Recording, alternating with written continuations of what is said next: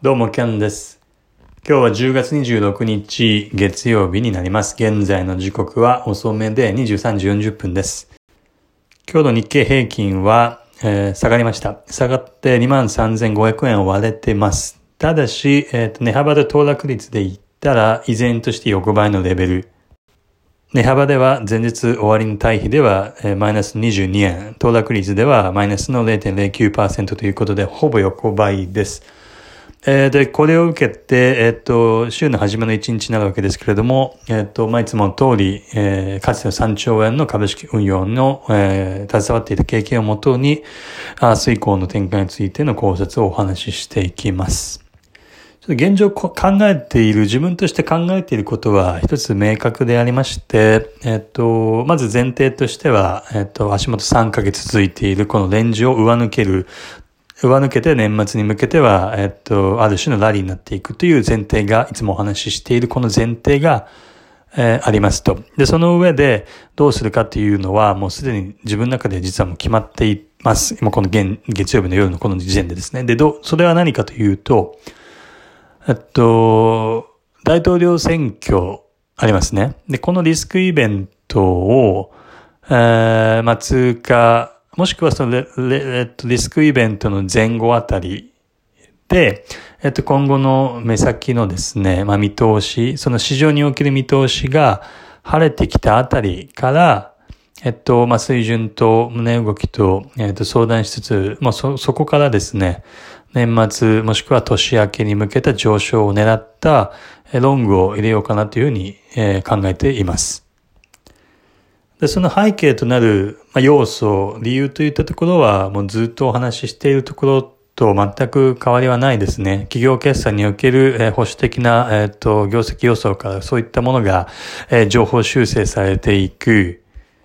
ファンドなどの、ウェイトですね。これがアンダーウェイトなので、株式、ことさら日本株に対する、新規の、買い資金の流入というのが、相応の外税性を持って、見込まれること。で、大統領選挙などですね、そういった政治的な、イベントを通過することで目先が晴れること。あとは、バリューリバーサルといったところで、従前、グロース系で上がっていって、そういったところに入っていたお金がバリュー系にシフトしていく。これは中小型株についても同じことが言えるかなというふうに考えています。中小型株についてはちょっと後で簡単に触れます。そういった諸々のファクターですね。従前、先週、先々週と、お話ししたファクターが根底にはあります。で、あとは大事なのは、値動きとチャート上から、そのタイミングを見計らうということですけども、今回については、もうチャートという意味ではもう煮詰まってきて、いつですね、上抜けてもいいかなっていうような状態にはなってきてますと。で、このままボーンと上に行く場合もあるし、その前に、あれっていうようなヒヤッとするような本当に一瞬の、下落を受けて、そこで、需給が整ってですね、ちょうど4年前の、トランプ大統領当選決まった時の為替、もしくは日本株といったような、ああいった動きのような感じで、一回ガツンと下に行って、時期をきれいに整えてから上に行く。どっちかはちょっとわからないんですけど、そんな感じ、かなと思います。いずれにせよ、上に行く、上抜けていく、レンジを上抜けていくという、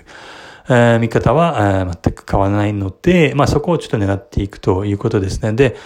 今回においては、明確なイベント、すなわち、大統領、選挙、というのもあるので、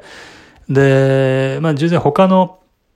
投資家のことを考えてもですね、経験則的にこういった、大統領選挙のといったようなですね、大きなイベントを直前に控える中で、大きな資金を、入れてくるような投資行動を取る投資家っていうのはあんまりですね、一部の個人投資家を除いては、もしくは一部のすごい非常短期的なヘッジファンドといったある種の特殊な人たちを除いてはあまりないので、で、そういった一部の人たちの動きが、市場全体に影響を与えることはないんですから、それも資金力の関係でですね。で、通常の、大きなお金を、じっくりしっかりと運用しているような人たちはこんなリスクイベント前に、相手リスクを取る意味がないので、取りませんということも、ものを考えてもですね。あと、チャートに詰まってきた感じも、相まって、やはりその大統領選挙を通過するというのが一つ、まあ今回は重要なのかなというふうに思ってます。通過して直後なのか、通過中なのか、通過する 2,3 日後に実はもう値動き始まるかっていうのはちょっとその時になってみるとわかりませんけれども、いずれにせよ、想定されるシナリオとそれに伴って自分が取ろうとしている行動という意味では、もう確定事項だということです。で、中小型株についてなんですけども、で、ずっと足元ですね、かなり上がりましたよね。コロナ以降で、例えばマザーズでいったら 30% 近くは上に行ったわけですね。で、今、ちょっと天井なのかな、ちょっとわかんないですけども、ちょっと今難聴な状態続いていると。で、この後じゃあ、そういったマザーズ、指数でいったらマザーズですけども、そういった中小型株というのは時価総額の小さな株式、はどんな動きをするのかっていったようなところについてなんですけれども、基本的には新しい資金流入とは見込めないのかなっていうような印象ではあります。で、マザーズ指数がこんなに下がってから、こんなこと言うのは非常になんか心もとないですし、もっと早くに言えよっていう自分にも思いますし、それはあまり全然フェアではないことは分かってるんですけども、ただこの前も話しましたけど、マザーズ、とかについては、なんでしょうね。ずっと見てきたものではないので、ちょっと改めて、皆さんが注目している中でどうなのかなっていうようなことで、ちょっと改めて見直してみた上で、自分が感じた意見ということなので、所詮はその程度の、意見に過ぎないことなんですけども、ずっとなんかこの足元のこの中小型株の値動きっていうのをちょっと俯瞰して見てみたときに、分析してみたときに、いわゆるハーディング現象が確認されました。で、ハーディングっていうのは、ググっていただければすぐわかると思うんですけども、みんなが同じ方向にずーっと行くっていう現象のことを言います。ちょうど、なんでしょうね。アフリカのヌーたち、牛みたいな、ああいう、牛がこう、一斉にズドドドドドドって、このライオンキングみたいな、ああいうのハーディングっていう、言いますね。群衆が同じ方向に一気に、同一方向に向かって動く。こういうのハーディングって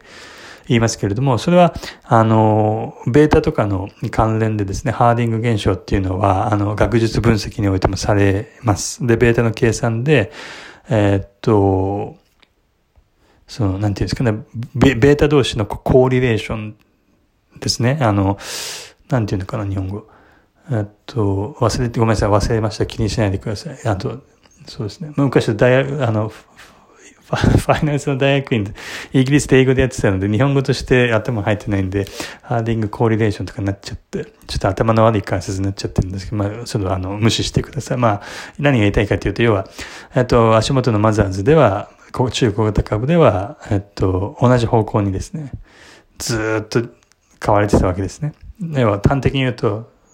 もう幅広くみんな一緒に買われてきたと。で、それで指数全体も上がってきたということですと。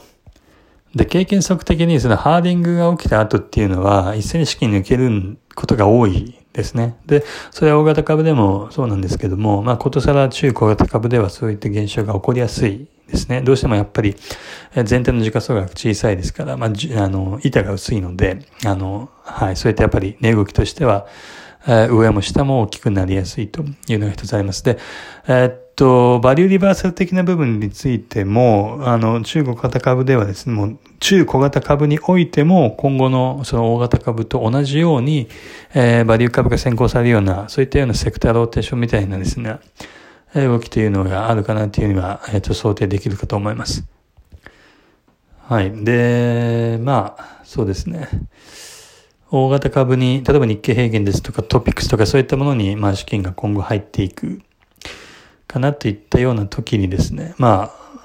ザーズとかそういったところがお金抜けて、そっちの大型方に行くのかなっていうには考えられます。ちょっと明日ですね、この話で今日もごもご喋っちゃってるんで、ちょっと綺麗に整理して改めて話してみようと思います。なぜそう思うのかっていう背景の要素ですね。はい。で、まあ、小型株は置いといて、で、ちょっと今後の年末のその日経平均ですとかトピックスのラリー、日本株のラリーをどう取るかというふうな感じで、ちょっと現状を考えているやり方をちょっとお伝えしますけども、お話ししますけれども、今自分が考えているのは、まず一つ、まあ、その大統領選挙、リスクイベントを通過して、いよいよ来そうだなって感じられる時においてですね、まあ、11月の上旬、下旬、上旬、中旬か、そのあたりかと思いますけれども、年末、もしくはその年明けの1月の上旬、中旬あたりにかけての上昇を狙うということで、一つやり方考えられるのは、まあ、エントリーする時のその、まあ、水準、いくらな、日経平均とかトピックスがいくらになってるか、どのポイントになってるかっていう水準がちょっと現時点はわかんないですけども、まあその水準を、と相談しつつですね、1月切りのですね、まあコールオプションのロングというのは一つ手かなというふうにちょっと思っていて、ちょっとそれをまあ狙おうかなと思ってます。はい。まあその時になって決めるので、今やりますというふうに断定的には、言えませんけれども、それは一つ手かなと思ってます。で、仮に、